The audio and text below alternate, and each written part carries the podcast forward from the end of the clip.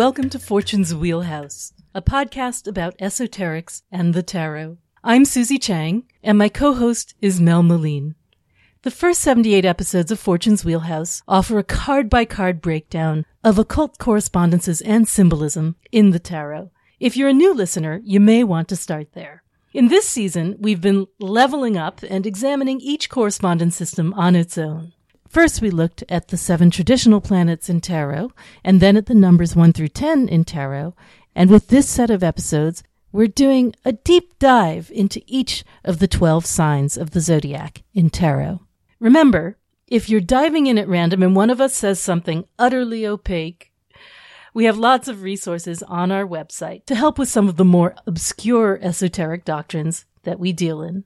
That website is www.patreon.com slash fortunes wheelhouse. There are also a couple of other places where you can check in with us online. You can visit Mel at tabulamundi.com and you can visit me at tsusanchang.com. You can also join over 650 smart, nice, and most importantly, like-minded friends at the Fortunes Wheelhouse Academy group on Facebook. As you know, each episode we have a giveaway.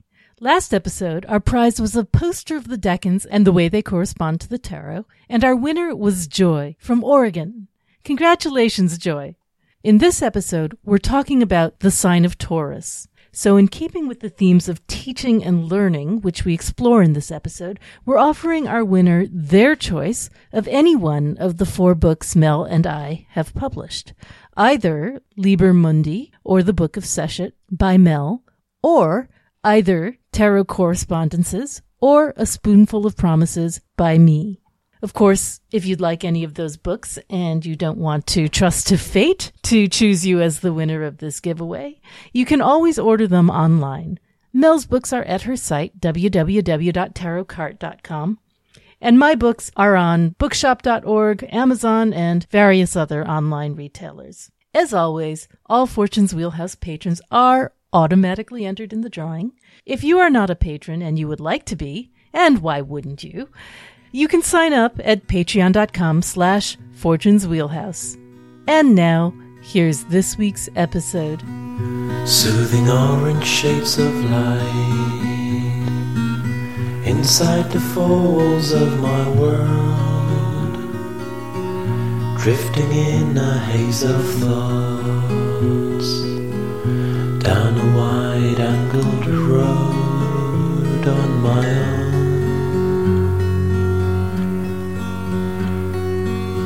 The ocean sky lies overhead.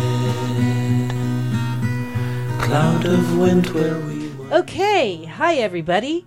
We are back with the second of our zodiacal episodes, this one focusing on Taurus the bull and its place in tarot. We're going to be dealing with astrological significations of Taurus and its associated cards. Principal among those is principal among those is the Hierophant. And then we'll also be talking about the five, six, and seven of Pentacles or Discs, which are the minor arcana of Taurus. And we'll be talking about the Knight of Pentacles or Prince of Discs, uh, who holds two decans of Taurus, and then the King or Knight of Swords, who holds the last or shadow decan of Taurus. We'll also be mentioning in passing the related planetary and elemental majors. Okay.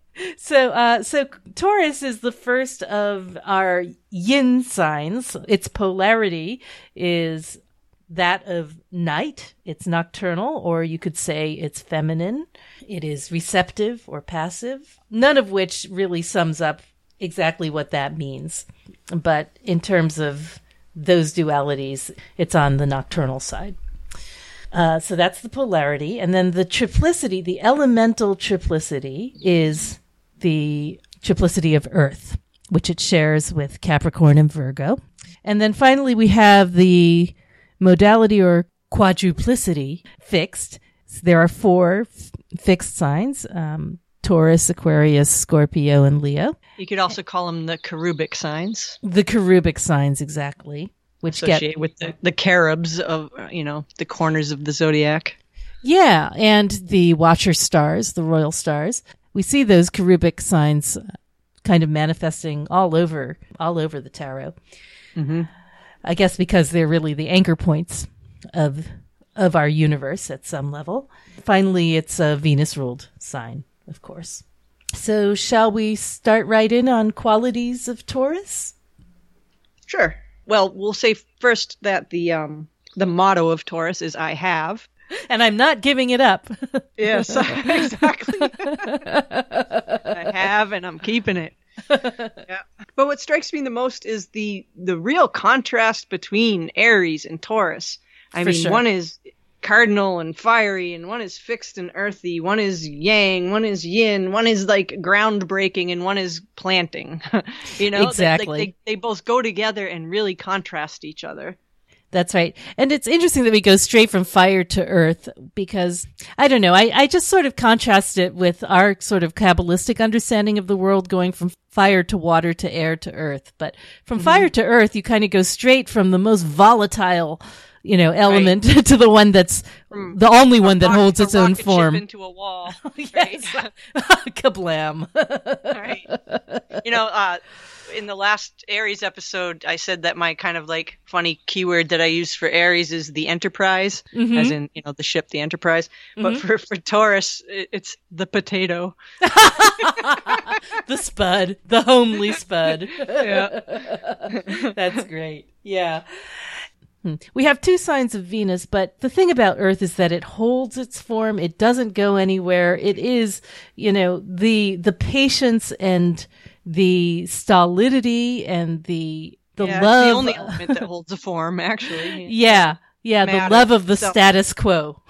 Yeah. You know, it's the most material of material, Yeah. um, of material signs. I mean, in Capricorn and Virgo, we definitely see a great deal of comfort dealing with matter, but Taurus is matter. it's not going anywhere. And, and as being the earthy side of Venus, Venus expressing through Earth is about pleasures through the senses. you know, mm-hmm. s- sensory pleasures. And, and Taurus really connects with sensory pleasures. They, they, you know, they, they do like fine things. They have very good taste. They want things to hold their value. They want to have good food. They, they're very tactile. They like things that are soft and, and feel, feel good. You know, they're, they're luxury, you know, so that's like Venus expressing herself through the love of the luxury and of the senses, of the sense pleasures. Yes. When I think of the beauty of Venus in air, it's like the beauty of the law, you know, the symmetry and the sort of like rightness and, Yes. um, but this is the actual beauty of the world around us and everything that our body cleaves to, you know, everything that makes our body happy and comfortable. Food and music and art. You know, there's a lot of um, they're collectors and investors too. You know, Yeah, especially of the things. I mean, I think especially museums are tourist places. You know, the things that you can touch above all. I almost think that in terms of music, I think of that almost as more of a Libra side of Libra things thing, because yeah. it's air. Yeah, I, I you suppose know. maybe. Yeah, you're right. You know, but just that love of fine things and, you know, anything that you can take in, touch, feel. Also, the big difference between the episode we just did in Aries, you know, this is about not only holding, but unifying and connecting, whereas the last one was, was about separating and destroying. And one of the terrible things that happens in warfare, of course, is that the previous civilization is destroyed. Its, its works of art, its works of beauty go first. Yeah, all the things that you want to endure, and you know, mm-hmm. endurance is a really good keyword for Taurus. It mm-hmm. wants things to endure. It wants things to hold their value. It wants to hold on to things. Doesn't want things to change usually. It's interesting because also agriculturally, I mean, this is the most agricultural of signs and, Yeah, and bull. fertile. Yeah. Yeah. And, you know, it's sort of like we broke the ground with the iron plow, but you need the bull to cultivate the fields. You need the bull to plant it and make it fertilize grow. the fields. And fertilize it for sure. Absolutely. Yeah. 'Cause In our hemisphere. is a really yeah. fertile sign. You know. Oh, absolutely. to- yeah. It's one of the you know signs you would consider fertile for planting. Taurus and Cancer above all, I think. Yep. Yeah. And, uh, you know, and that's kind of that relationship of the moon in both of them. Right. You know, because because the moon is exalted in Taurus. Oh, yeah, we didn't do dignities. So, Yep. yeah, so uh, Venus, of course, rules Taurus, and the moon is exalted in Taurus.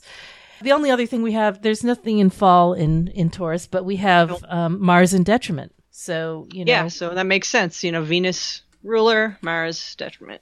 Because the opposite sign to Taurus is Scorpio, which is one of the places Mars rules. yes. You know, it's funny to think of like trying to mix those signs and what happens. Like you think of trying to beat somebody up with like her fan or something, you know? Yeah, and, right. Or you think of Mars trying to plow his field with like a scalpel or, you know, or Yeah, right. like a knife. this just Or doesn't makeup work brush. all that well. Yes. We're going to talk not just about the agricultural and fertile qualities um, and the value of fine things, but also money. You know, there's a Yeah, there's a real well, comfort possession. with money. That's the ultimate possession is money. exactly, it's how you know things resource. are valuable. Yeah, because Mhm. Taurus is all about resources, you know, and and, Mhm. and things of value. So what's the ultimate resource is, is cash, money. Cash money. The other contrast I think of when I think of the transition from from Aries to Taurus is the irresistible force meets the immovable object. yes. I was listening to the astrology podcast just earlier today. I was listening to the Taurus segment and they're like, you know, if you want a Taurus to kind of change the way they are, you're going to have a long wait. yeah, yeah, very long or maybe never, but yeah, they might. yeah. Yeah, yeah, they're definitely like the strong, silent type. yeah, we both have a lot of experience with that Taurus energy because we're married to It's, fix. you yeah. It's very, very good in a crisis. I find though, Mhm. you know, the, the Yeah. very rooted, the the rooted, grounded quality is that's what you want around you in a crisis. You don't want somebody who's going to run around like a chicken with their head cut off and freak Right. out. You know, you the. th- Right. That's what I appreciate about the the fixed energy is that it doesn't do that so much. Yeah, and they have stamina. You know, it's like once Yep. it takes a long time to get going, maybe, but once they get Yeah, going, right. you know, it's just like they can just keep going all day. You know, really. Remember that story we told about like finding the boulder in the road and how the Yeah. you know the Aries jumps with his mountain climbing equipment and jumps over it and the and the Taurus just like drills through it for seven years you know and eventually there's a road whereas the Virgo just like or Goes the. Sagittarius just goes around you know I mean it's just there you adapt Yeah. so shall we look at the the Hierophant in terms of these Yeah. qualities? I, I suspect that when tarot readers encounter the zodiacal correspondences for the first time, maybe a bunch of our Taurus friends might be disappointed to, to Yeah. realize they're so sensual and they're so sexual and, you know, such lovers of beauty. And you give me the Hierophant, you know? Yeah, right, right. I know. You I've heard that many times. yeah, and I think with all of these zodiacal qualities, really, I mean, the majors we have to look beyond the the initial facets um, that we see on the face of the majors because there's so much going on just beneath the surface. Yeah. Especially with the Hierophant, which it really is such a profoundly spiritually sexual card. It's just not Yeah. shown on the on the face of it. Right. The Hierophant is literally the bridge builder, the union of The, the nail. yes, exactly. it's the marriage of the divine and the mundane, but it's also coition. It's also the joining of male and female, you know, or masculine and feminine forces, yin and yang. It's the bringing Yeah, the- together. that union and joining i mean it really fits both with the nail and with the uh even with the bull and the plow they're connected by the yoke that's also the lock and the key. Yep. Right. There's there's some sexual um symbolism there that's kind of subtle or or not so subtle. The he is the keeper of the keys and you know where there are keys there are doors. Traditionally interesting because the uh the empress is the door. Right right Right. right good point. Good point. Yeah.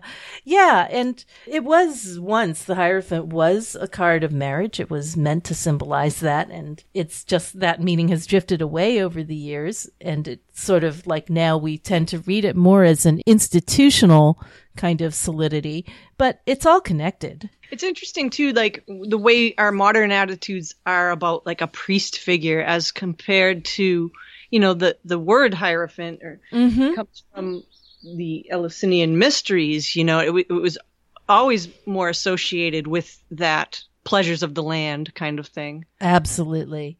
To render the land fertile, you would have a hedonistic festival, you know? Yeah, right. you would have orgies. You would have all sorts of people getting it on. yeah. Yeah, and, and you know, the, the those mysteries they were the basically the rites of Demeter, Venus, you know, um, Demeter and Persephone and those those stories about the earth's fertility and fecundity.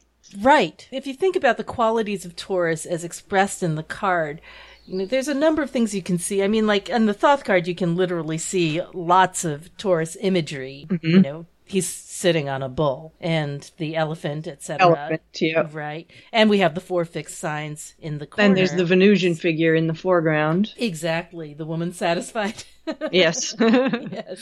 And the rose window in the background. And in the Rider Waite Smith card, I think that the stone pillars really kind of are a reminder of the solidity, the sort of like not going anywhere qualities mm-hmm. of Taurus.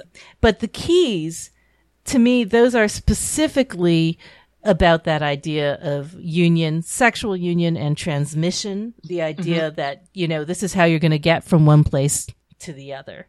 I was thinking about this and trying to think, you know, sort of what aspects of sex we were talking about. And it's not specifically reproductive, you know, it's really more about the sort of recognition of the other, taking the other into yourself, exchanging, I don't know, the cosmic rhythm of sex, you know, in the sense that it's by sustaining that interest and that sort of excitement in the other, that's what creates fertility. That's what causes the flowers to grow. That's what attracts the bee. It's that mutual attraction and magnetism, I guess.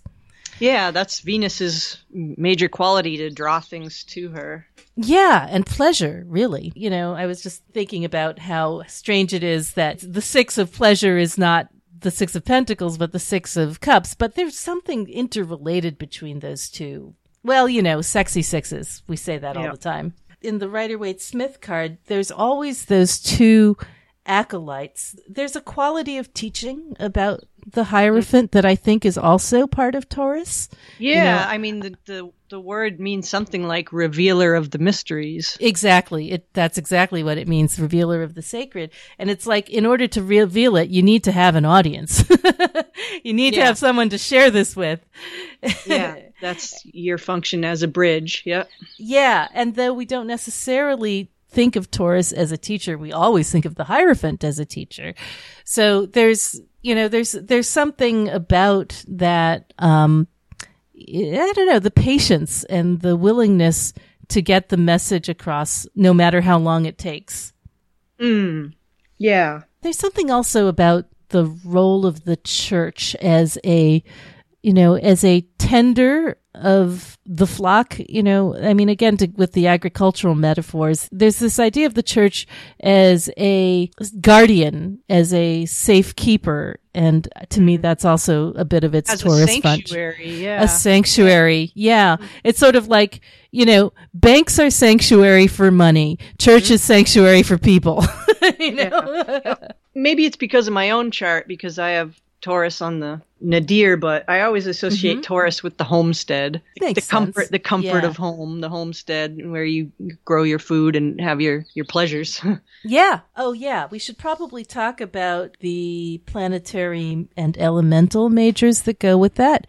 We've yeah, got, we kind of mentioned them without without mentioning that first. right, and uh, and that's the Empress, of course, for Venus. And you mentioned that she's associated with the door. Dalet. And- Yep. Dalet, yes, exactly, the Hebrew letter Dalet. I think that she's the great mother figure. I think that she is the source of the fecundity and fertility of Taurus. Yeah. Um, and you ev- know, it's interesting that she is associated with alchemical salt. And I always Mm-hmm. think of Taurus as like another keyword for Taurus is salt of the earth.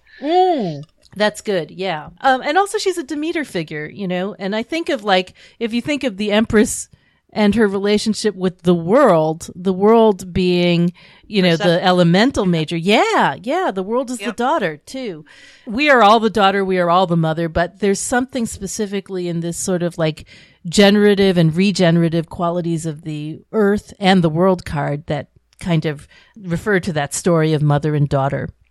I think of actually uh, all stories of Earth as having something to do with the return of the daughter to the mother. If you look at the Persephone myth itself, and maybe we should talk about this in the myth, but there's like the separation and the sort of bringing underground, and then there's the return. And you can kind of see that in that Capricorn, Taurus, Virgo sequence, the darkness. Earth signs, Mhm. Yeah. Yeah.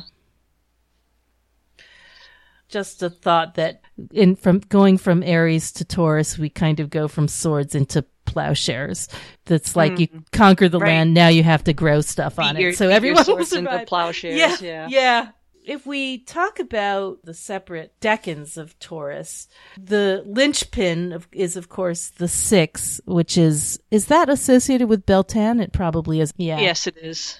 So that's associated with Beltan, which is, you know, the May Day festival, the planting on one side, harvest on the other, if you're talking about hemispheres. I think what I associate with these three decans is, you know, if you break down the decans of worry, success, and failure, the first one is kind of like the possessiveness of the bull, you know, the, the worrying about not having Yep. enough resources, um, and Right. what you're going to do about that. And then the second one is it's libido, I guess, you know, um, And generosity. And generosity, And, yeah. and enjoyment of sense pleasures. yeah, Ferdinand the bull. yeah, right, right. Munching flowers. exactly. But also the, you know, prolific, uh, the prolifically fertile qualities of the bull. For the seven of pentacles or discs, I actually think of the patience and stamina of the bull or ox, Definitely, really. with Saturn you know. ruling the decan, the, the endurance Yeah. aspect is is there for sure. Yeah, I'm just thinking of that long, long day of, um, you know, in the hot sun and how the how the ox or bull just steadily works away until it's time to go home. No matter what, you know, you don't get to see the results, but It's it's yeah, and you know, like we talked about in the episode, that that seven card is where the six is the Garden of Eden, you know, fertile Right. and and growing. The seven is the fall, where it's expulsion and man condemned to everlasting toil. yes, yeah, the the five looking ahead to the six and the seven looking back to the six, each of them trying to achieve that perfect moment that will allow food to germinate and for the species to survive. when I look at the the Waite Smith cards, they're especially they remind me of Taurus's motto of "I have" because it's kind of like the haves and the have-nots. You know, you get that central Yeah. decan of generosity and having and, and and sharing the wealth there, and then uh, on either side there's this this lack, this not having. The Thoth Five of Discs does such a good job of representing that, you know, inverse pentacle, the the matter over spirit thing, mm-hmm. where it's, you know, th- this obsession with trying to make sure there's going to be enough. Right, because it's the Mercury ruling the decan, so it's the mind thinking about what it has or doesn't have, Exactly. or worrying about what it doesn't have or may not have. Hmm You know, the the decan imagery for all three of them is so agricultural, more so than kind of others. I don't know. They all seem to have to do with like with like going to war or or working the land or you know, there's not there's some merchant trade kind of Yep. decan imagery too, but this is specifically about working the land. The very first one mentions tho- that exact phrase, the geometry. So does the second one. oh yes, that's right. That's right. Yeah, they both do. And the first one is more mercurial. So in terms of knowing the arts of geometry, the the laying out of the fields and the Right. sort of you know Plot, Plant- plotting out the garden. and the second one, in terms of working the land, oh, this is the one, the nude man with a key. Yes, quote unquote, the key in his hand. Interesting because its signification has to do with nobility and rewarding the people. Sometimes you see them see the figure as the nude man with the key. Sometimes he's like a ragged figure with a torn shirt and a body like a camel. I don't even know what that means. Yeah, I think Picatrix has him covered with torn cloth, and and then in Yeah. the Agrippa, he's he's naked with the key, quote unquote. Yeah. So maybe the naked with the key thing has to do with like having the keys to the strong box and, you know, Yeah. largesse of giving out the, the, what people need, you know, Yep. getting the stimulus check. but you know, but it's funny. The the Rider Waite actually has kind of both images on it. You know, the guy handing out stuff and also the ragged people. Mm-hmm. Uh, it's interesting. And then the final one, Yeah. sloth, poverty, misery, necessity, body like an elephant. Picatrix, man. Yeah, uh, but also they have the, uh, I think it's Agrippa who has the guy with in one hand a serpent, quote unquote serpent, and the other hand an arrow. a dart, quote unquote dart. Yeah. He's got two. That's a fairly forbidding figure and kind of cryptic, but maybe what he's doing is safeguarding what he's worked on, you know, in these decans. Right. I don't know. I mean, what do serpents and darts have in common? They they both, you know, have fa- well, besides being extremely phallic, uh, you know, they both pierce. Well, Yes. so does well, yes. Yes, that's true. That's true. yeah, and also serpent as, you know, being a creature of the earth, you know, being close to the earth, being in some senses Saturnine.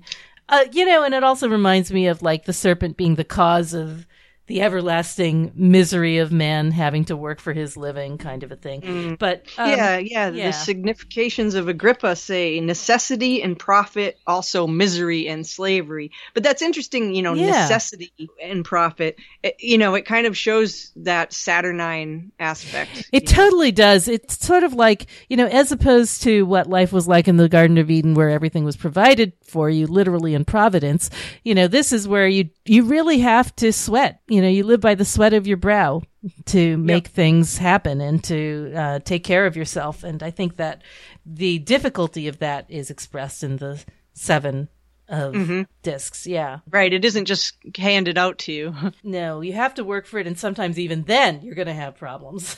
You're right. It's not guaranteed. And you have to persevere and try again. the kind of magics you can do in Taurus, according to Agrippa, there's something you can do in the first phase of Taurus where you can cure hot infirmities, you know, because it's Taurus is cooling. It's Venusian that way. In Yeah, both, Earth is cold and moist, right? Yeah. Yes, yes. But there's also love spells you can do, um, which makes a lot yeah. of sense. Exactly. That whole six of six of um, pentacles sort of success, um, success and love kind of thing. But the images of these spells, both of them have like a maiden, which you expect with beautiful hair that's spread out. That's very Venusian. But the one for the love spell is so disturbing and and so sexual. I mean, it's like it's a naked maid holding a looking glass, but there's a chain around her, which is held by a man, and there's a cupid like looking over them. And the man, what's interesting is that like the man is holding the chain in one hand, but he's like, you know, stroking her hair with the other. So there's like an, there's, a, there's a having and a holding and a possessiveness and mm. ownership that's very disturbing and also very Taurian, but also a sense of, of longing for someone, of wanting to take care of someone. Cupid, yeah. Yep. Yeah, yeah, yeah, yeah. Of of loving possession. So problematic, very, I guess, 17th century, but Yeah. you know, but at the same time, you kind of get a little bit of the sense of the decan and you know the arts of Venus, who is often actually herself described as having as holding people in chains. You know, it's not she's necessarily binding with the girdle, yeah, or the magic girdle, yeah. The And there's also something I think in the Orphic hymn, you know, that she holds people in like golden fetters or something like that, you know, unbreakable fetters. Um, and it's also interesting that Cupid's in the imagery because not only Mm-hmm. is Cupid the son of Venus or Aphrodite, but you know Cupid's or Mm-hmm. Eros function was to to bring things together, to to you know to yoke them together, to to connect them, and yes. create desire and and it's also interesting because I associate Cupid, you know, because of the Thoth card with the the next sign Gemini. Mm-hmm, It's for kind sure. of like a yeah. progression there. Yeah. the lovers, you know, once you bring things together, well, then they Right, right, right. And also, didn't they have? Uh, I'm trying to think of the children of Aphrodites and Ares. I mean, there's different versions. Um, they had Phobos and Deimos, panic and fear, but also Eros and Anteros. I've heard Anteros being unreciprocated love, and Harmonia. Harmonia being. Mm-hmm. Yep. Um, I think you that was the only nice one of their. the only their nice one. offspring. Exactly. yeah, they were either like terrible or mischievous. Harmonia, Harmonia being, definitely didn't want to go to the family reunion. yes. right. Yeah, and there's something in here about in that final decan, I think, about humility being which is literally being close to the soil and Mm-hmm. remediation, trying to make up for things that have gone wrong. Um That's a double Venus card too. As a 7 Ve- Mhm. Venus says a seven Netzach, and and Venus Right, as right, right. ruler of Taurus. Right. but then point. combined with Saturn, which you know they don't make Yeah. happy bedfellows, as they say. it's complicated. yeah. yeah. Yeah. Another function of Taurus decans, I think you can give beauty, but also make people pleasant and cheerful, which we all could use. yeah, for sure. All right. So, shall we talk a little bit of mythology? Yeah. Okay. You know, Taurus the bull. There's, let's see, there's definitely, we already mentioned Demeter and Persephone's Mhm. story, the Ele- Eleusinian Oh, mysteries. Yeah, you know, a good bull story is the Bull of Heaven, you know, um, Right, the Ishtar. Gilgamesh one, hmm or Right. in Gilgamesh. Yeah. So Gilgamesh, you know, Yeah. foolishly spurns the advances of Inanna. I associate that one with the five. hmm She invokes or the bull of heaven as kind of like a destructive force and says she's going to break the gates of heaven so that the dead can become alive and eat everything and everyone or something like that. Right, right. This incredible, powerful force. And then the struggle between them, in which he succeeds in the six in conquering the bull of heaven, but then is punished for it. So yeah, you know, yeah. So Gilgamesh and Enkidu are part of that myth, and and Enkidu gets sick and dies, but not Mhm. before he has a dream that kind of foretells his sickness and death. He dreams of having being dressed in rags. That brings in like the decan sure. imagery again, and and and having nothing to eat but dust. And, Yeah. uh, he does. He does end up dying, and that spurs Gilgamesh on to like his his quest for eternal life because he's afraid. Yeah, there's a real um, awareness of mortality in this sequence. In the five, yeah, Yeah. There's a- the five. yeah, I can't. sequence, yeah, yeah. hmm I, I came across this really great myth of the Lakota Sioux that works fantastically for the five, six, and seven of Pentacles. It's the myth of White Buffalo Calf Woman, and it begins with like a drought, a famine, which is the Yep. five, of course. And uh, the Lakota Sioux send out their two of their warriors to hunt, and yeah, and they encounter this beautiful maiden you know, Venusian maiden, maiden, mysterious maiden, and one of them kind of approaches her in a lustful way and is incinerated in a cloud of ash. But the other one bows down before her, and this is kind of that six of pentacles moment, bows down before her, and she reveals herself to be a goddess and gives him the rites of the Sioux, which are these seven rites, like including the peace pipe rites, but they're basically how you're going to work the land, how you're going to survive, how you're going to live in harmony with the land. There are seven of them, which makes me think of the seven of pentacles. The, um, the idea that you work these rituals not knowing, you know, someday there, she's kind of like the Arthurian legend. You don't know if she's ever going to come back. She has that kind of myth of coming and then vanishing. Um, but you wait. If you keep the covenants, the seven covenants you've been given, then you will flourish. You will be able to survive. Yeah, that's a good one. It's a good one. What about, um, Aldebaran? Uh, Eye of the Bull. Oh yeah, we didn't mention that. Yeah, Eye Yeah, of the Bull. yeah, yeah. So that's the uh, royal watcher of the East. Means the follower. There's kind of dual dual meaning to the follower. You know, the follower as the the, the plow following the bull, Mm-hmm. or the Pleiades. It's the the constellation of Taurus follows the Pleiades in the sky. The Pleiades is kind of embedded in it. Um, the Pleiades is like in the bull's neck. Mhm. and the, the um the Hyades that's the other star cluster. So the Pleiades is a star cluster of seven stars, and so is the Oh, right. Hyades. Yeah. Again. um seven major ones. Like uh, there's actually more they've found, but but they're Yeah. both associated with both like reaping and sowing, and with tears and and rain. Um, hmm So that Yeah. it- It's the eye of the bull, isn't it? The sort of red Yeah. eye of the bull. hmm Yep. Mhm. Sometimes they say the Pleiades is a cluster of grapes um, that at certain times of the year when um, when they're setting in the west, it looks like Orion is leaning over to pick them. So Orion's kind of associated a little bit because of the Osiris myth, and Osiris was often por- portrayed as a bull, which is Oh, for sure. Oh, for sure. Yeah. And also the fact that Osiris, his sacrificed body was said to fertilize the land as well to make the crops to grow. Yeah. Yeah, so the Osiris Isis myth, you know, the Inanna and uh or not Inanna, but Nana and Utu is the sun and sun and moon would be associated with the six being both associated with both Oh, yeah. the moon ruling Right. the decan and the sun as because it's a six, the six Sephira. Right. Ruler of the six Sephira. Then there's you know the Adam and Eve thing in, in the six, and then the the after the fall in the 7 Mm-hmm. In the seven, there's all those um, sacrificial myths, like you know the seven sacrifices to the Minotaur, the seven weeping sisters of the Hyades, the um, the seven lean years of Pharaoh's dream. Right, right. Oh, and there's also the myth of um, Minos, you know, the, the bull of Yeah. Poseidon, you know. Yeah, so so Minos, one of the myths associated with Taurus, I almost forgot about that one, is Europa.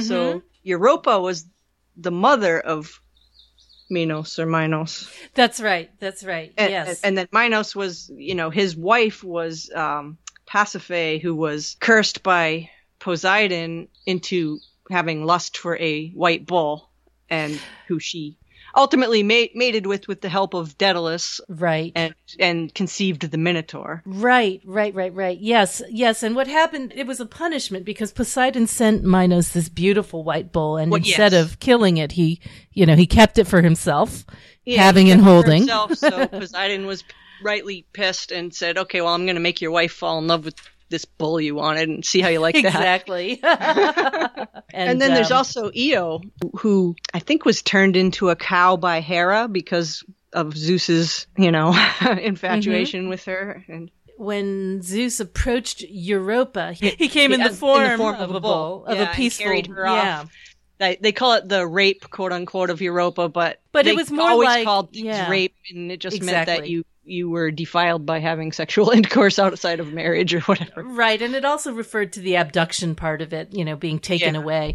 And the thing about that myth is that Zeus disguised himself as a beautiful, tame, peaceful bull before abducting her, and that's how he got her to climb on his back, and then, of course, he took her away. The capturing of the bull uh, by Heracles. I'm just sort of like, this is not one I knew, but I just happened to look up. I think this is the Cretan bull. Uh, it was actually his 7th task, speaking of seven. Ah, interesting. Yeah. I guess we should just cover the court cards because Okay. we need to. so, Yeah. uh, in terms of court cards, we're talking about the Knight of Pentacles or Prince of Discs, the ever so patient worker of the land, the only knight or prince who who the the most immobile of them, the one who's got the giant chariot whose wheels sink in the earth. He Or is- the black horse that is just standing. um, just just standing. That horse is not going anywhere, and they're looking over the plowed fields with the arugula helmet. this is the the one who, as we mentioned in the last episode, has a poor relationship with the completed task.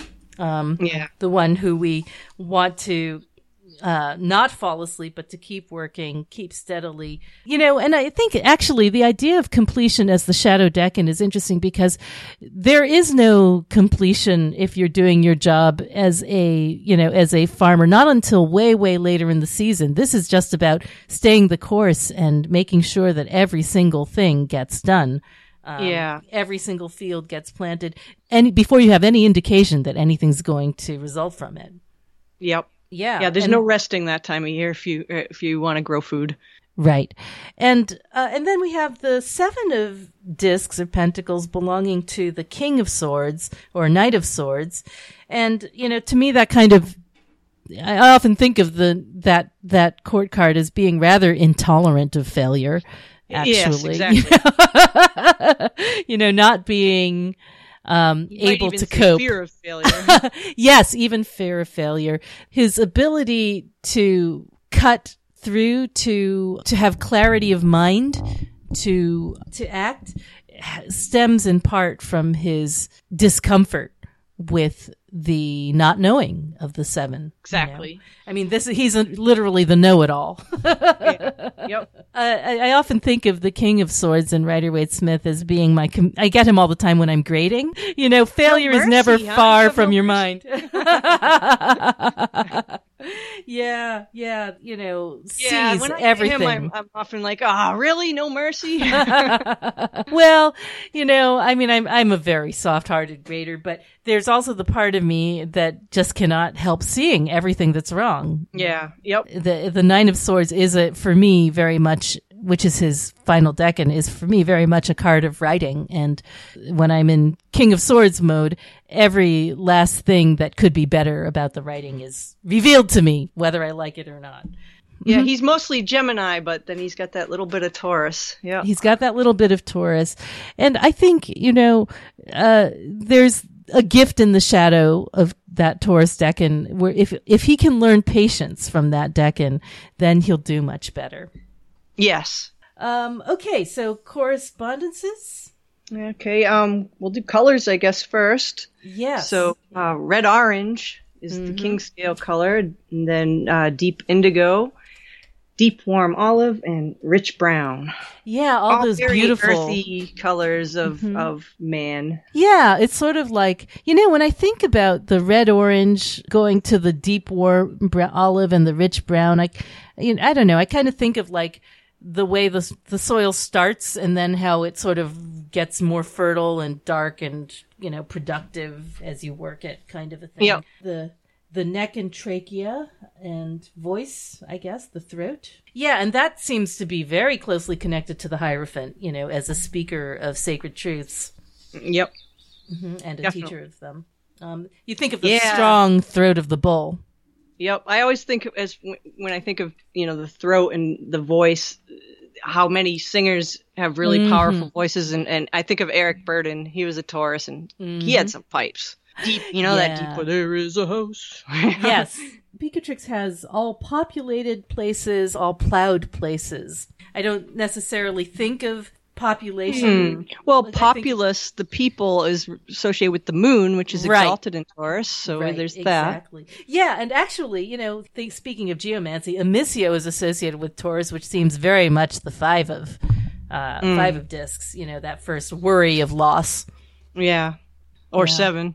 Yeah. Yes, yes, actually, both of them, in fact. And uh, it's associated of, with uh, quadrupeds and hooved animals, of course. Yeah, I think I read somewhere that um, you know, a Taurus is is fascinated by large animals. So you know, if they're if they, if they're at the zoo, they'll go right to the you know giraffes and elephants and. Oh, no kidding. Huh. I That's don't know if that's true. Yeah, but that's cool. Uh, ruminants, probably.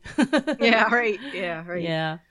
But also Venusian creatures like the sparrow and the dove and the swan, those guys. Mm. There's so many food and plant references for Taurus The it, potato. I know. I mean, in a sense, like all food, right?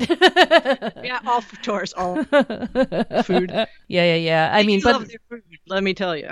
pack a snack, pack a few. Don't leave home without it.